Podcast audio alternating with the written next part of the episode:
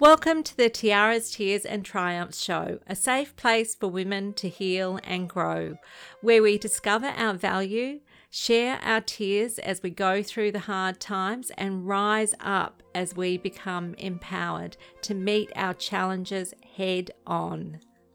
Let me ask you, have you ever had a crush on a teenage heartthrob? Well, today's guest, Daisy Page, finally had a chance to meet her teenage heartthrob, Kirk Cameron, from the TV sitcom Growing Pains. It was one of the many unexpected moments in Daisy's life. Now, Daisy is a survivor of abuse, and her book, Unexpected Moments, shares her journey through life and serves as a really timely reminder to all of us that you never know what is around the next corner. So I feel incredibly privileged to have had this conversation with Daisy, as she has generously shared her time with me to have this conversation when her health is failing her, as she battles with an insidious disease called multiple system atrophy. Now, this is a terminal illness, and there is currently no known cure for it. Now, you can actually help Daisy to raise money to research for medical studies and clinical trials into finding a cure for MSA by simply purchasing a copy of her book, Unexpected Moments. You can do this by going to the episode notes, where you will find a link, and in a moment you're going to hear Daisy's sweet voice read the foreword to the book that Kirk Cameron actually wrote for her, and she'll read through that before we dive into the interview. And if you'd like to listen to the rest of that story about Daisy meeting Kirk Cameron, which isn't in the interview, it's fallen outside of it in the behind the scenes conversation that we had, and that is really easily accessible to you once you become a patron of this podcast. And to become a patron, you only need to donate as little as $1 per month. So you can find a link to become a patron in the episode notes, and don't forget to hit subscribe so you don't miss out on future podcast episodes. Okay, now it's over to Daisy. He says, it was an autumn night in Texas when I first met Daisy. She came up in a wheelchair next to me at the campfire. Her smile was bright. She shared her journey with me and told me she did not have much time left on earth. I told her to write down her story, and I would do anything I could to help her share it with the world. I only spoke with her briefly that night, but her attitude and resilient spirit inspired me. I hope this book of an individual's incredible journey through emotional, physical, and spiritual pain, and coming through the other side of tragedy, still praising the Lord, will encourage you in your present situation. Daisy's message will bring you comfort and remind you that you are not alone in your struggles or life circumstances. I pray her words bring you hope. There is one who knows the plans he has for you, plans to give you hope in a future. Jeremiah 29:11, Kirk Cameron. Let's take a quick break to breathe and hear about how to find the keys that you need to be free. You're off to a great start because you found this podcast to help you to heal your heart. Now, each episode is jam-packed with support and inspiration, but don't forget to check out the episode notes, which is set up to be your life support station. In there, you'll find links to a crisis support list, plus a way to contact us, and so much more, to help you close the door on fearfulness and pick up the keys to a life where good things are going to be again in store. Okay, take another breath and let it go, and turn your attention back to today's show. Just a caution, if you feel unsafe at any time, please stop listening. You can come back anytime you are in a safe place to listen to the rest of the podcast. Your safety is the most important thing to consider. Hello, Daisy, and a very warm welcome to the Tiara's Tears and Triumphs podcast. Thanks so much for coming on as a guest today. I'm really excited to have a chat with you and just get to know you and talk about your book that you've released and what got you to that place of writing that book? If you could share just a little bit about your journey to this point, Daisy, that'd be wonderful.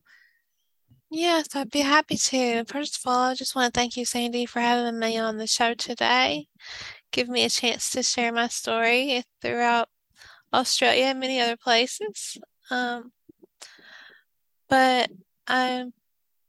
I've lived in Texas most of my life. I've moved away a few times for about 4.5 years, but some sort of tragedy or trauma always brings me back home.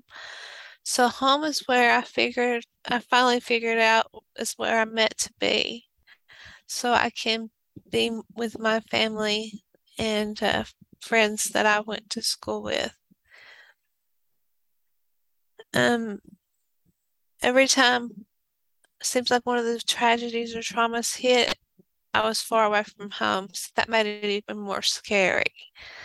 There were a couple times, I said I thought I didn't want to, or I almost didn't make it.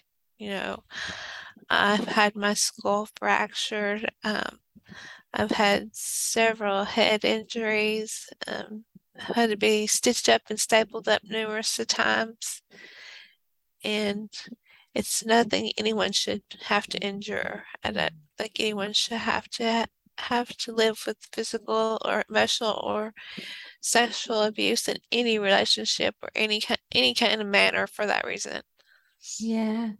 Can you share a bit about your journey and your experiences with abusive relationships, Daisy? And perhaps, if we could just have a chat about when that started for you, if you saw like a first instance, because I know already, and I think it'd be great to talk about it being more than one instance, more than one relationship, and how common that is for women to fall from the frying pan into the fire, so to speak.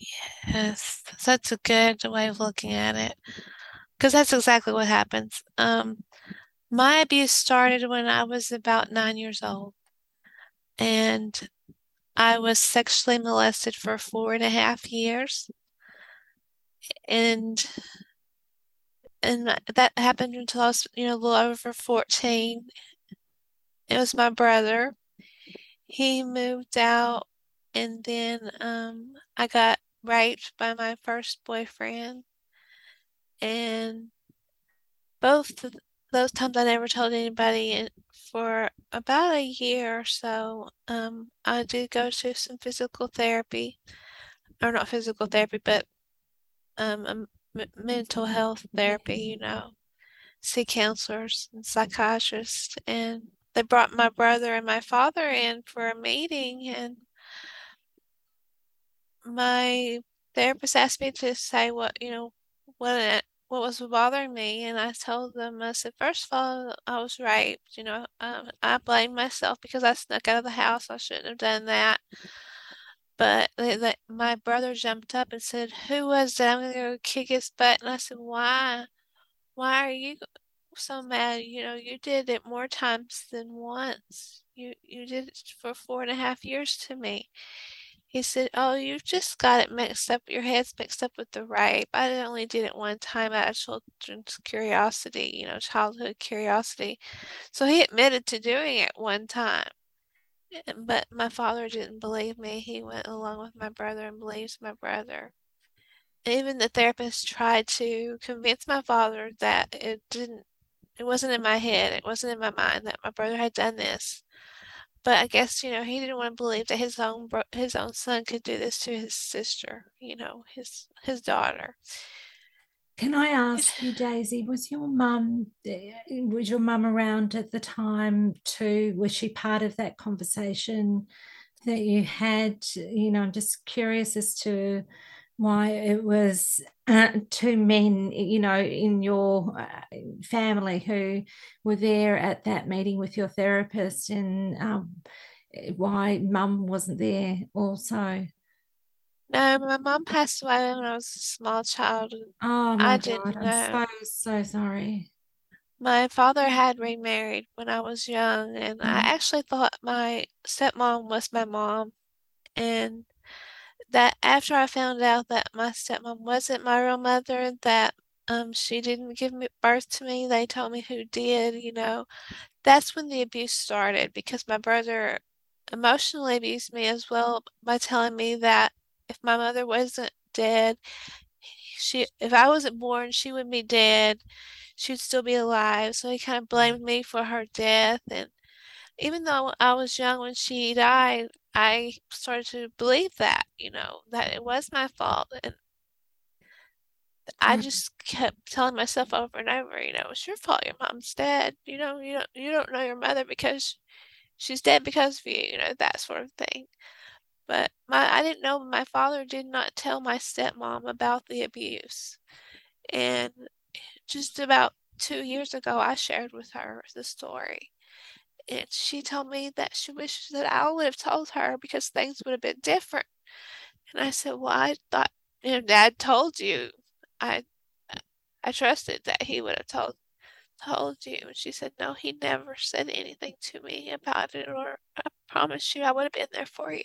Oh, I'm so sorry, Daisy. You know, I've just recently talked about how parents will go into denial about what their children have been through, the abuse that their children have been through, whether they're children under the age of 18 or whether they're their adult children, when things are too much for them to come to terms with, then they'll go into denial, and that is then an extra layer of hardship for the person who's been abused, because they're not being believed or understood or validated by the people that they need support from the most. And it breaks my heart to hear that has been the case for you, and because it takes so much courage to face your parents and share those vulnerabilities with them, and then on top of it not be believed for the things that you've experienced. So I'm really so sorry to hear that that's been your experience. I really do think that I'm a little bit uplifted to hear that your stepmother, you know, that her heart was in the right place when you did share what you had been through. And I hope that was in some way some sort of soothing balm to you with the pain that you've suffered with not being believed. Yes. Well, you know, and thinking that she knew and didn't support me either. Of course, there was a huge gap in the relationship between she and I and my father and myself. So I wanted out of that house so bad, you know. And there was another time I tried to commit suicide because after I was raped, there was a guy that went to school with us that worked at a store nearby our school that we would all go to at lunch. And, you know, back in the days that I was a teenager, of course, you could buy a pack of cigarettes when you were 5 years old, you know. And times have changed. Yes. And it was the cool thing to do as a teenager, to smoke cigarettes. So, well, this guy asked me and 9 other girls out, and at different times that as we went to the store, he worked there, and we had all turned him down, and so he laced us with PCP and LSD, causing us to have some really bad, I don't know what you call it, you know, just really bad. And yes, they were horrible and scary, and times I didn't know who my own dad was, you know, things like that. But there was time my father was a police officer, and this wasn't funny this night, but it brings joy and laughter to me now, so I want to make you laugh for a minute.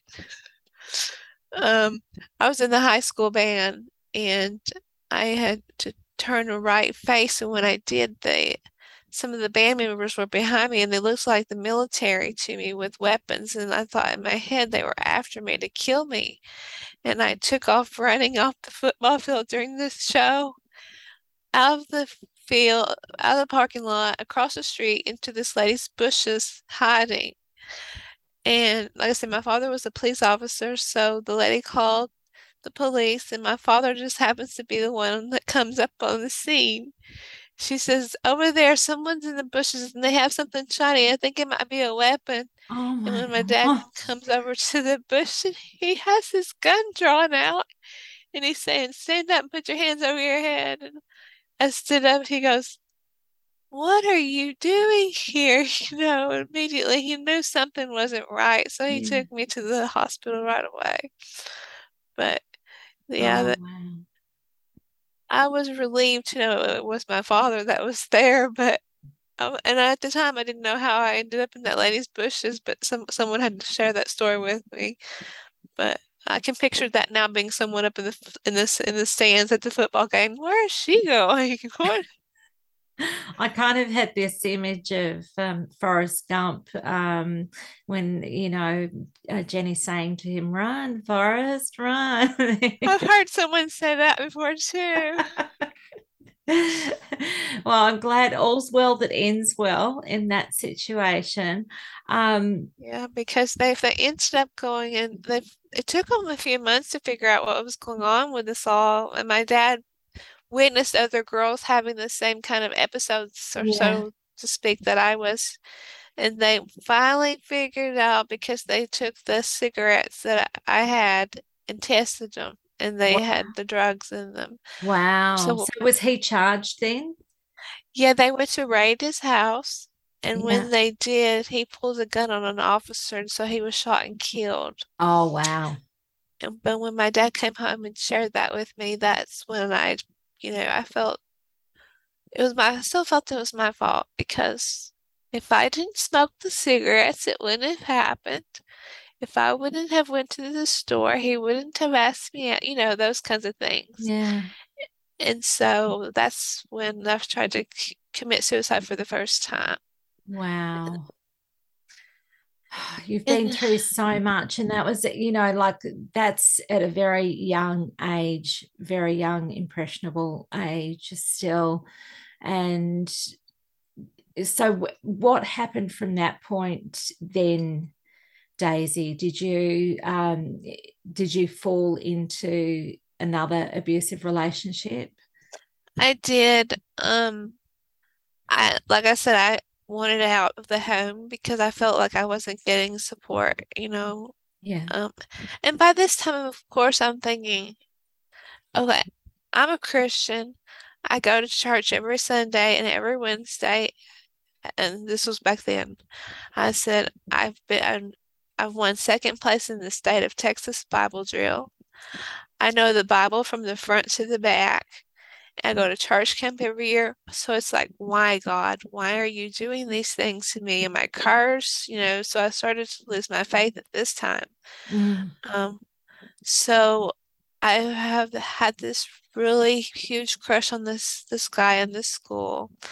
And we ended up going together. And But after my junior prom, I was 16, but I had her when I was 17. I got pregnant and had a daughter at 17. After I had her, I moved out and moved in with him and his family. So I finally got out of that house. So it was a relief to me. Mm-hmm. I was a mom. I had a husband. I had a different life going on, you know. I finished high school. Then we had another daughter. And then I had a son. And they witnessed. I have to say I'm proud of how they turned out. They're all grown now, but they witnessed so much abuse, so much violence, because he would beat me in front of them. And sometimes it's so bad it would look like a manslaughter. I remember one time there was blood all over the kitchen floor and the refrigerator, and I had to go to the emergency room and have 3 layers of stitches in my head. And I always gave excuses, you know. Oh, I fell over the step while I was bringing groceries in the house, or, you know, things like that. I never told the truth. Can I ask you, because this is a question that, you know, we're trying to change this question, because so many people... they can't contemplate why a woman stays in a relationship, okay? And so when you're going through this and, you know, you're making excuses, can you just shed a bit of light on what was causing you to keep what was going on for you, the reality of it, hidden? Because I know that there would have been very good reasons why you would have done that, because you were perhaps, you know, fearful of any repercussions if you told the truth about what was happening to you. Plus, you hadn't been believed when you were a child and you were going through abuse. So yes, can you just shed a bit of light? Because I've just, you know, like thrown a couple of possibilities in, but of course, you know, I'm jumping to conclusions that I don't necessarily know what was, you know, behind that. But, you know, if you feel comfortable sharing that, yes, I'd really appreciate that, because I think it's really important for people to understand what goes on for women and why it's not as simple as just leaving that relationship. Absolutely, Sandy. And you have pretty much hit the nail on the head. I mean, for me, though, too, it was, that's all I'd known, you know, was pain. And so I thought, that's life. That's what life is supposed to be. I didn't know any different, you know. And I was scared of the repercussions, like you said, of if I left. I tried to leave a couple of times. I did, but then you always hear, oh, I won't do it anymore. You know, it'll be different. And of course you want to believe that. But with me, I had the 3 children, and I thought you're supposed to stay with us as a family. You want that, but I knew it wasn't right. Also, I didn't feel like I had anywhere else to go. But and my kids saw it, and I'm thinking they thought it was normal too, you know. And I didn't want them to have to live that kind of life. So finally, after 11 years. I did get out of it, and my son was my youngest child, and he was 5 years old. So my oldest had witnessed it. She was 9 years old. That's all she had known for 9 years. So with your children, you said that they're all grown up now and they're okay. So do you see, are they in healthy relationships now, or have they, you know, been susceptible to falling into relationships that are toxic or abusive? My oldest daughter, I don't think she's wanted to stay involved in a committed relationship because of that. She's 31, so and she's still single, so I think she's been in some long-term, like her last relationship was 8 years, but she doesn't commit to them, you know, like to marriage or anything, because I do believe she fears what comes after that. Mm. My middle child,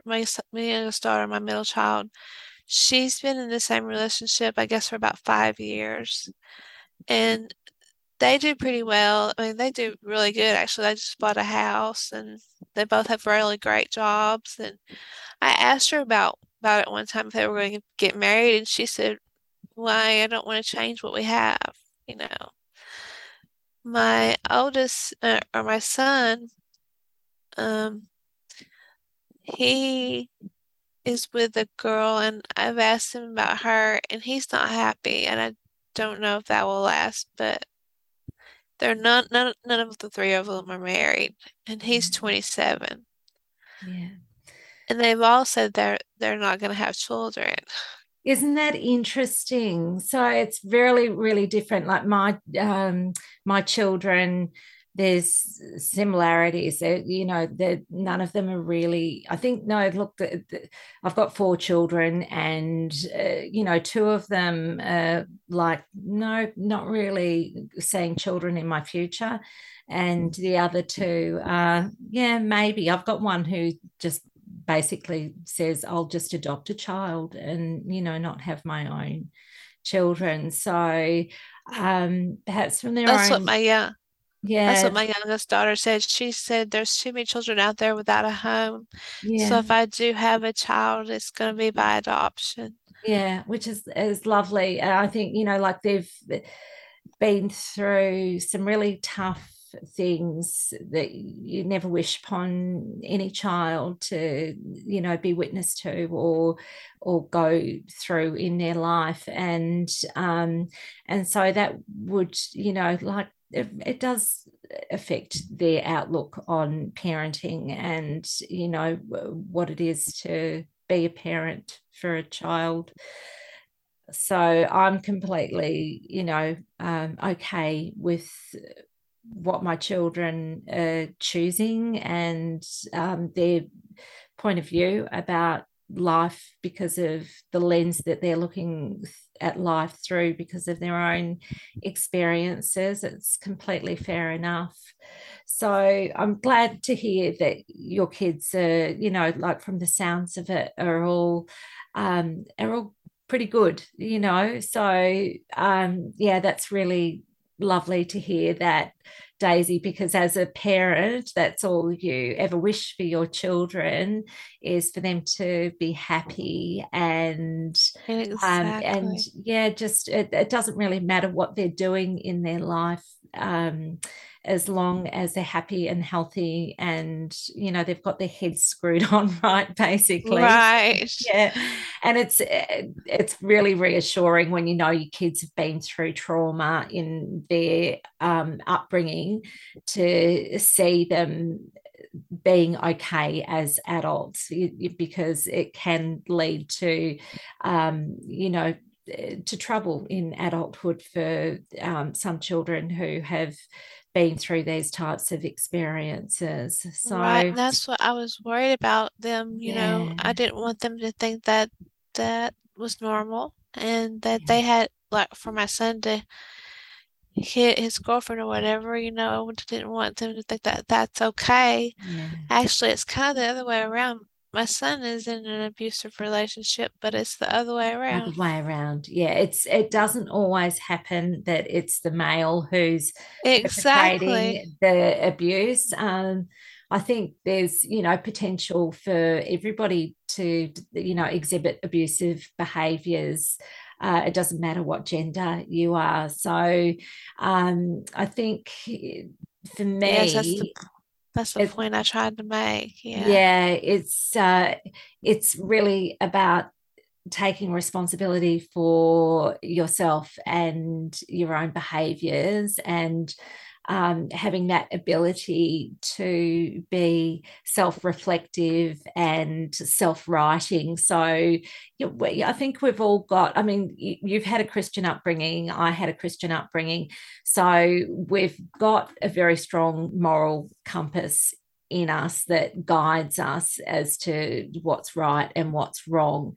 And that can perhaps burden us at times to having this, carrying this weight, the responsibility of knowing that our actions, that there's a cause and effect to our actions, like you said, you know, like even though you were not to blame in any way, shape or form for what happened to you with that guy who was lacing the cigarettes with the drugs, you felt a level of responsibility, you know, and that's a burden when it, you know, that becomes a real burden when you're carrying that around. Yeah, I hope that you're free of that now, Daisy, you know, that weight that you were carrying. I am. The book, I believe, it really gave me great lightness and relief. Fantastic. Please tell us about the book. Unexpected Moments, which all of those moments in my life were unexpected. And everyone has unexpected moments. You don't know what's going to happen today or tomorrow or the next day, you know. They're all unexpected moments. But it just shares all the trials and tribulations that I had to endure. And I believe that I went through those things to make me strong, to be who I am today. My youngest daughter is actually the artist that painted the cover. It's gorgeous. So, I'm looking at it right now, and it's absolutely beautiful. Yeah, I'll put it up here. We can see it a little better too. Yeah, it's beautiful. It has all my journey, you know, my hurdles. Yes. There's the barricade, and then the road it goes over mountains. Yeah. There's a broken bridge over here on the mountain, and finally I'm going to get to have freedom in heaven. Yeah, with the Lord. So she did a great job. I was really surprised. I mean, she's an artist, of course. I didn't doubt that she would do a good job, but I just told her what I wanted, and there she did it. It's beautiful. But I didn't ever think I would write a book. It's not an easy thing to write a book. This is a massive accomplishment for you. Did you go down that path of self-publishing with this book? Actually, I went with the publisher with this one because I had no idea where I was going, and I had no idea how long, and we'll get into that, I'm sure, about the diagnosis. But I had no idea how long I'd be here, so I wanted to make sure it got out, you know, if I didn't before it did. You know, if I wasn't here before it came out, I wanted to make sure it got out. Mm-hmm. And writing the book is a story on its own.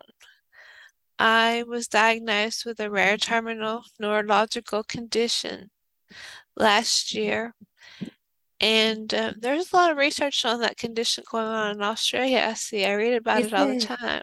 So tell us about your diagnosis, Daisy. It's called MSA. It's known as multiple system atrophy, and it's much like Parkinson's. Mm-hmm. Actually, only 4 out of every 100,000 people in the United States are diagnosed with it. That's how rare it is. So wow. There's no cure. It's your brain functions with all your autonomic functions, you know, your breathing, your respiratory system, your circulatory system, your digestive system, all those kinds of things that you don't have to think about that your body does for you. Yes. They start shutting down. Mm-hmm. And it happens really fast. First thing you lose is mobility. So I lost my mobility, I mean, quickly. My husband had to quit his job last September because I kept falling and busting my head open. Oh, my God. We didn't, you know, I got diagnosed with Parkinson's, so I thought I had Parkinson's for about 2 years. And then my last Parkinson's doctor, he thought I was delusional, that it was just in my head. And I'm like, no, sir, I wouldn't be doing this if I didn't have to, you know. So he sent me to a movement disorder specialist, and this is at a neuroscience center. And when he first looked at me, he shook his head. He said, "This isn't Parkinson's. I believe you have MSA." And I said, "Well, what's that, you know? And am I going to be fixed? Can you fix me?" He said, "No, I'm sorry. There isn't a cure because it's so rare." So the prognosis on it, the life expectancy, excuse me, is 5 to 7 years. And I first started having symptoms about 4.5 years ago. Yeah, that's why we have to, 10% of proceeds from my book are going to the charity, DefeatMSA.org, so that they can research more, have them, you know, get the funds they need to research, and hopefully one day find a cure for this. I love how all the countries are coming together.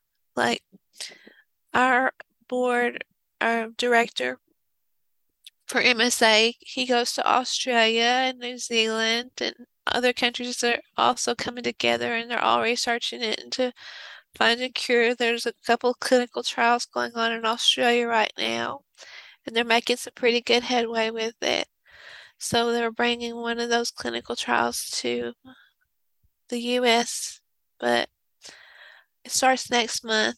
But my doctor said I had progressed too far, so I can't be eligible for the clinical trial. But so after I got that diagnosis, God came to me in a vision, and he said, "I need you to tell your story from the beginning.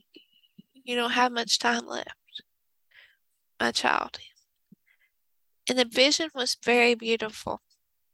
It was a big bright light, a bright, white, bright light, and hands came out of it as a prayer, and then they opened up wide and they said it. And since, I've been having dreams about heaven. Mm. And every dream I have, I get a little more peace. It feels a little more peaceful.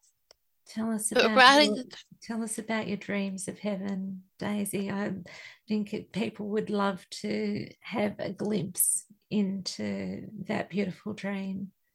Well, they're going to get that glimpse because I just finished my second book. I love it. And it is called Beyond Heaven's Gates. And it is about all my dreams, because the dreams, it was like a big movie. They picked up right at where they left off each time I had the next dream. And so I felt that God was telling me, people have their doubts of heaven, and I need you to share these glimpses of heaven just so that people know there is life after death, that there is eternal life, there is peace. There is no pain. There's walking again for me. Each dream I had, I was walking. And I was seeing the most beautiful, indescribable things. I was greeted by my family. We had a huge homecoming feast at a table that was longer than you could see. And it just had generations and after generations of family all sitting there. People that I didn't really know. I've only seen in pictures, you know, but everyone was there, including I've been happily married for 12 years now, and his mother passed away in 2016, and she was there, and she was always the one to put her hands on her hips and just kind of smirk, you know. And the night before my husband's birthday is when I had that dream. And she said, "I need you to tell Eugene happy birthday for me. And I will see you soon, my child," or my sweetie. So I've been united with my real mom, and I knew who she was immediately. And I said, she said, it's time for you to go back now, you know, and at the end of the dream. And I was like, I'm not ready to go back. I want to stay here with you. And she said, you'll be here soon enough. And I'm like, well, I can't wait, you know, I'm ready to be here. So I felt like at first for this book that I wasn't going to be here till Christmas. I just had that feeling. But then after having these dreams and writing the second book, I feel like God's given me more time because he's not done with me. I have work to do still. Well, I would encourage anyone who's listening to this interview to get Daisy's book, Unexpected Moments. And Daisy, as soon as you have your other book published, please let me know. And, you know, and I would really love to share that also with the listeners. Thank you so much for sharing that, because I think, you know, we live in this physical world, and it's even people who have faith, and faith can be very easily knocked about, you know. Yes. So if anyone has, you know, like has faith and you have your doubts about heaven, I encourage you to get Daisy's upcoming book when it comes out. I know I'll certainly be getting both of your books. I can't wait to read both of them. They sound absolutely amazing. So, Daisy, I feel very privileged that you have taken the time to have a conversation with me, and having this conversation with you really highlights how precious time is.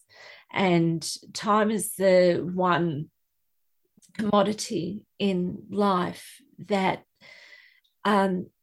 we cannot take for granted, because we don't get more than what we get. There is a finite amount of time that each of us have here on earth, in these physical forms, and to be free of abuse. I'm so encouraged to hear that you're in a good relationship with a good man, and that you have been for 12 years. You've been with somebody who has shown you love and has treated you with the respect that you deserve. I'm so glad to hear that, and that gives other women hope that they too can find a good man. And you'd be surprised that that love and that hope might be right in front of you, and it always had been. Like in my case, my husband now, I've known him since I was 5 years old. Oh, wow. So he knew my whole life story, you know, and it made it easier to transition into it. His mom, she knew we were going to be together 8 years before we got together. And I asked him out first in 10th grade to a Sadie Hawkins dance, and he turned me down. And then in 2000, when I divorced my husband, the father of my children, he asked me out. I turned him down. I said, nope, I asked you out. You said no, so you had your chance.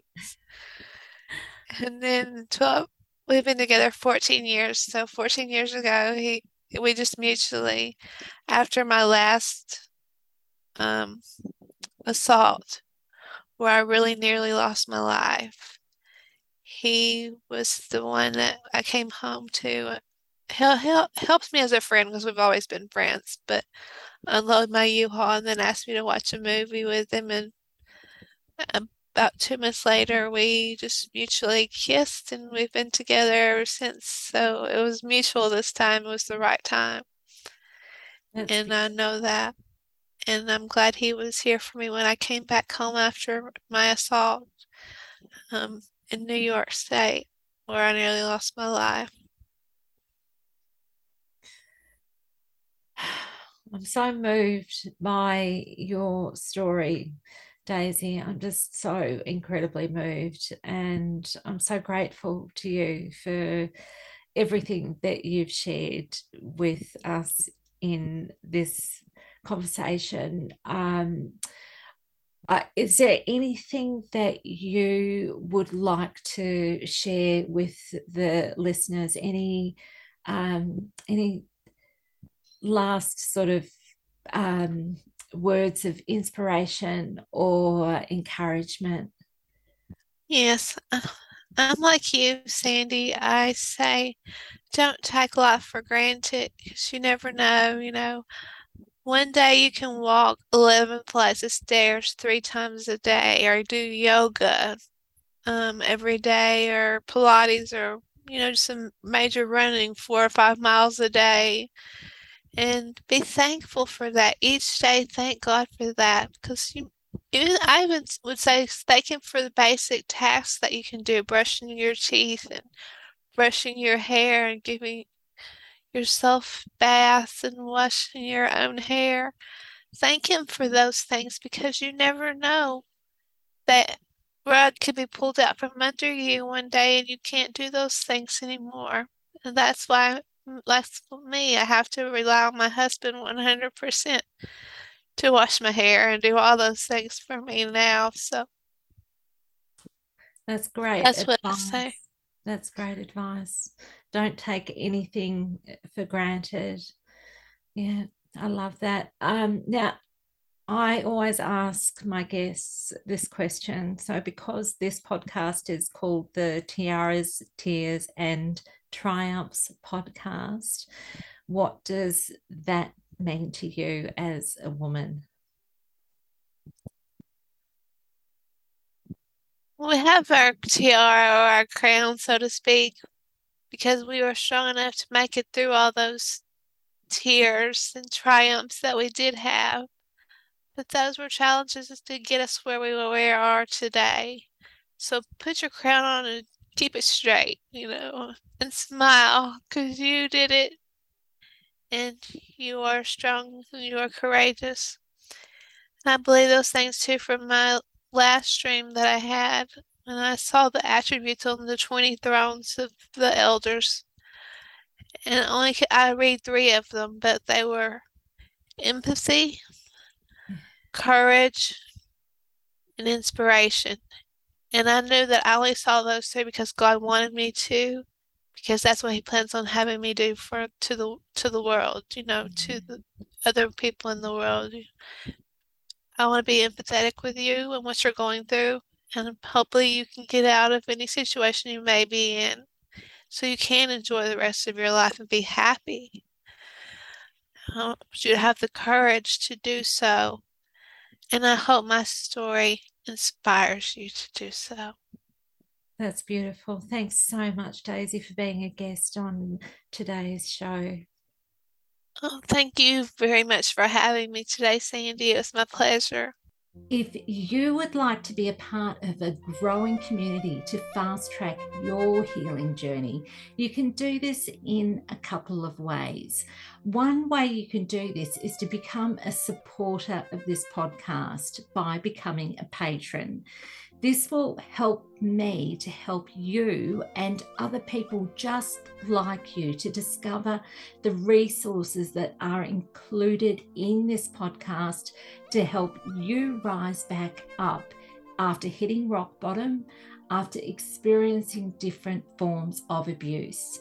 And like I said, you can do this by becoming a patron of this podcast.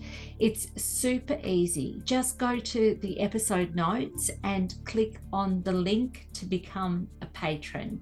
When you are a patron, you will receive exclusive bonuses. like the behind the scenes audio files with deep and meaningful insights from conversations with guests that are not included in the podcast interviews. Plus, there are a range of special building blocks to help you to rebuild your life. So go check it out. And you can join the Growing Rise Up with Tiara's Tears and Triumphs Facebook group with over 400 members, where you can troubleshoot issues you're having. Every victim and every survivor of abuse has expertise, and being part of a community of peers gives you a safe place to get answers to questions that you have and to share what you know with others. Again, just go to the episode notes to become a member of the group today. We all go through dark times. When we do, we often feel alone. This is a safe space for you to come and look for some light. I'm a survivor of an abusive relationship, and for a long time I had no voice because I was too scared to speak up and speak out about what was happening to me. I couldn't see a light at the end of the tunnel, but when I turned a corner in my life, the light started filtering through and I left my old life behind. I am here now to help other women feel seen, heard, and valued. I'm reaching out with my light, shining on you to help you find your way out of the darkness. I hope you enjoyed today's episode. A note of encouragement: if you are struggling with your mental health, please reach out for support with some form of counselling. If you don't know where to start to find a counsellor, a good place to start is to talk with your doctor. There are also many online counselling supports available. And a word of advice: if the counsellor is not a good fit for you, try another. And if you need to, try another until you have one that is the right fit for you. Tune in again for the Tiara's Tears and Triumphs podcast, helping women who have been hurt to heal and grow, hosted by me, Sandy J. This program provides a safe place to work on inner peace and a strong mindset, spells out how to spot the red flags, advises on ways to stay safe and work on effective safety planning, gives tips on how to look after you when things are tough, teaches empowerment strategies, acknowledges life's challenges and explores ways to meet these challenges head on, to go from surviving to rising to striving and finally to thriving. The show includes interviews with other survivors who have come out the other side, who share their stories and insights, as well as interviews with therapists and people working in support roles. I am a survivor, and I use my experience and skills to help other women like me. Please listen and be uplifted to rise in this safe space where dignity, kindness, and compassion are treasured. And don't forget, if you need some support, I am here for you. I don't want any woman to suffer alone in silence. I don't want any woman to feel oppressed and feel that there is no way out. I want you to know that you can turn a corner. I am a life change facilitator. I help women regain control over their lives. You can find me at sandyj.com.au. Hey now, can you just pause a moment before you go? Because I need you to share your light and leave a review. can you just take a quick minute to leave a review in iTunes to let other women know this is a show they can trust? It would mean the world to me if you could help shine a light for someone who can't see the light at the end of their tunnel. I need you to do this for someone else who needs some support and encouragement. If you like this show, please subscribe and you will automatically be updated with future episodes when they are released. And please share this podcast with anyone you know who it might help. Thank you so much for tuning in today. Sending you lots of love and light, and above all else, wishing you well. You are brilliant. Keep shining. Stay safe, Sandy.